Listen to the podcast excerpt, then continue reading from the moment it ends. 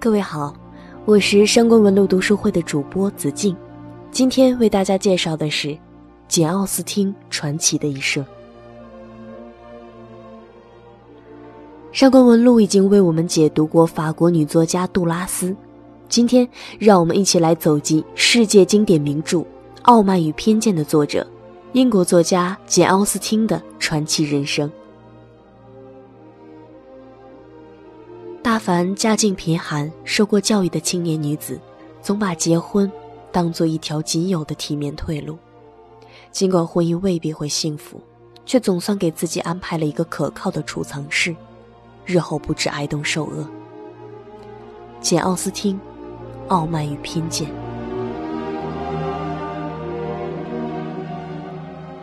不错的结婚对象，但我不喜欢。简·奥斯汀的家乡在英格兰东南部，兄弟姐妹八人，父亲是学识渊博的牧师，为人温和，担任四十余年教区长。母亲是那个年代典型的乡村妇人，毕生所愿是女儿们能嫁给有钱人。第一次见到卫斯理时，他就打定主意，让简·奥斯汀嫁给他。作为结婚对象，卫斯理是不错的选择，家境殷实。受过正规教育，单纯善良，长得英俊，可简·奥斯汀并不喜欢他。他钟情阅读，十三岁开始写作，对语言表达天赋异禀，与沉默寡言的卫斯理几乎毫无共同语言。为了爱情，简·奥斯汀坚决抗争。母亲说：“你以为我愿意让你为了金钱而结婚吗？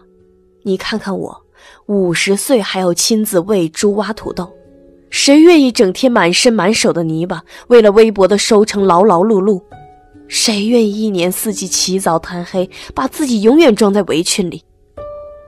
简，你还年轻，你不知道我是为你好。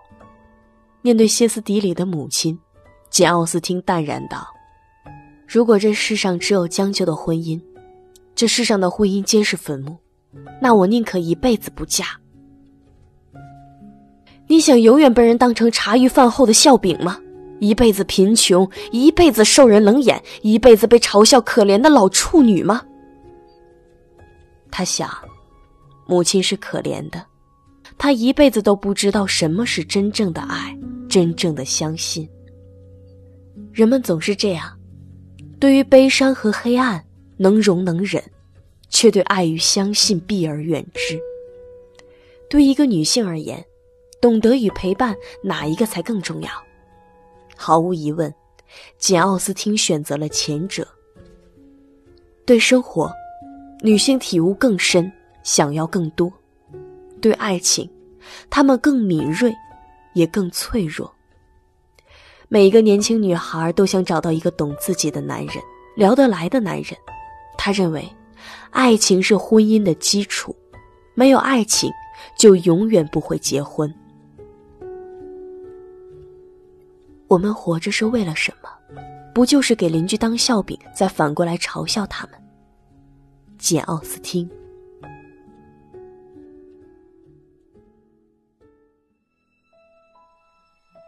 他傲慢，他偏见，好在彼此懂得。青年才俊勒弗罗伊初来乍到，村子里的女孩们都雀跃极了。好客的村民们为勒弗罗伊筹备了一场欢迎舞会，他却姗姗来迟。他是伦敦很有名的律师呢。女孩们叽叽喳喳，因为迟到吗？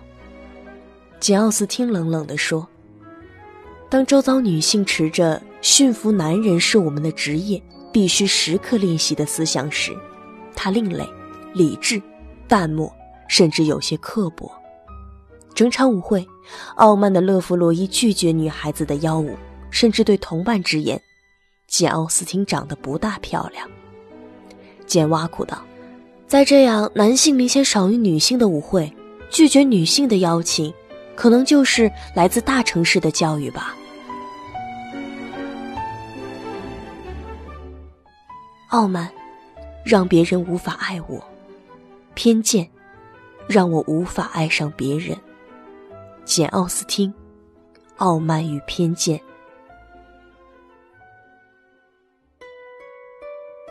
像所有偶像剧一样，两个最初互相嫌弃的男女，最终却炽烈的爱上了对方。他懂他。所有人都说他的文字那样灵动，才华那样迷人，他却望穿了他的局限。你的小说是虚构的吗？他问。不，他们是真实的世界。真实的世界只存在于想象中吗？不完全是，但想象带来独立。自以为是的女人，她浅笑，算是还击他初见时的挖苦。难道女性的作品就无法反映人类伟大的智慧了吗？女性就无法了解人性的隽永、幽默和美丽吗？简·奥斯汀诘问：“你了解人性吗？”他狡黠的扬起嘴角。简一时语塞。毕竟，不是所有人都敢说自己了解人性。恪守礼数，使你的文章始终受困于妇女视角；缺乏经历，又让你不够了解男人，不够了解这个世界，思想难以开阔；而情感太过浓烈，迟早会为你惹来麻烦。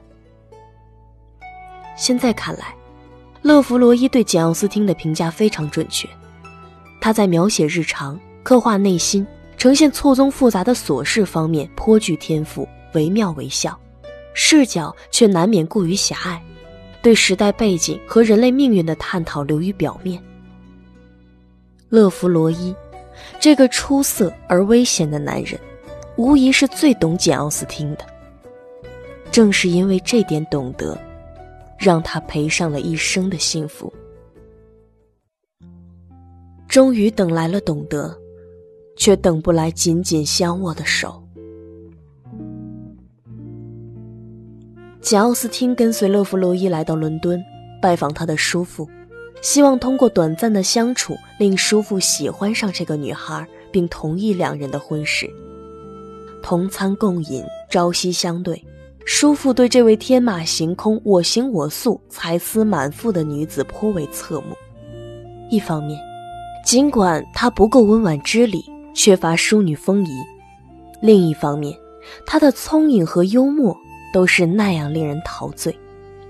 假以时日，或许简·奥斯汀可以被叔父接纳。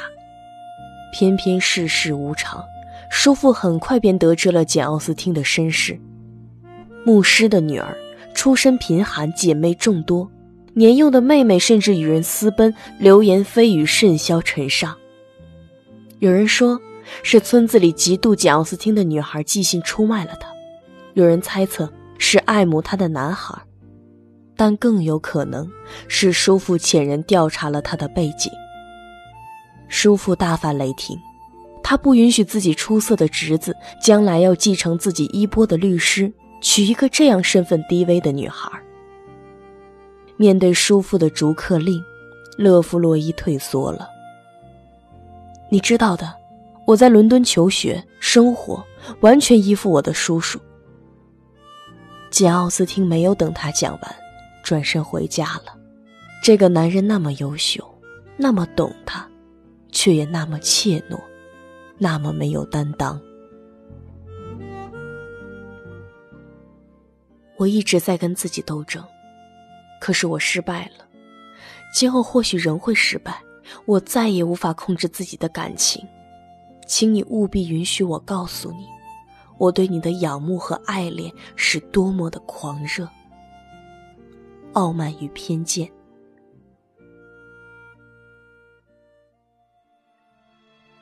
现实里，此生的求而不得，他在小说里成全。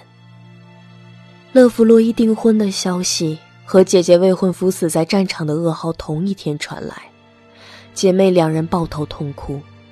她们都曾是心比天高的女子，信仰爱情，以为爱情是生命。你会继续写小说吗？姐姐问。当然。焦斯汀答。故事的结尾是怎样呢？他们都心想事成了。肝肠寸断的失眠之夜，简·奥斯汀下笔写下《傲慢与偏见》。家财万贯的傲慢公子达西爱上了乡下女孩伊丽莎白，俩人兜兜转转，冲破重重阻碍，终成眷属。伊丽莎白的姐姐也如愿嫁给了多金又深情的宾利先生。那些现实中坚硬冰冷的结局，在简·奥斯汀的小说里终于得到成全。他开始理解，他无论在个性方面和才能方面，都百分之一百是一个最适合他的男人。纵使他的见解。脾气和他不是一模一样，却定能让他称心如意。这个结合对双方都有好处，女方从容活泼，可以把男方陶冶的心境柔和、作风优雅；男方精明通达、阅历颇深，也一定会使女方得到最大的裨益。简·奥斯汀，《傲慢与偏见》，历经种种纠葛。卫斯理，那个稍显木讷的、富有的少年，依然温柔地对简·奥斯汀说：“我愿等你。”只不过他太骄傲了，怎会允许自己的婚姻建立在同情与妥协之上？等不到的爱情，也不可以打折。我不够爱你，一辈子那么长。我怕我没勇气走下去。简·奥斯汀再一次拒绝了卫斯理的求婚，也拒绝了六百万英镑的财产。比全印度所有珠宝加在一起更宝贵的，是一颗爱慕的心。成为简·奥斯汀。自此之后，简·奥斯汀一生未嫁。她是倔强又独立的女性。永远不会为金钱而牺牲自己的感情。可惜他遇到的两个男人，爱他的不懂他，他爱的无担当。他清澈纯粹，宁愿孤独终老，也不愿为现实折腰。直到临近去世，依然有当地的青年才俊喜欢他，有年轻的牧师向他求婚。他有魅力，有才华。完全可以依凭这些让自己不那么孤独，不那么清贫。但他太清楚自己要什么，他只要一份干净的、心动的、长久的、坚韧的爱情。如果没有，就一辈子孤单。四十二岁，他死于风寒，在姐姐怀中闭上双眼。这一世。他只忠于自己。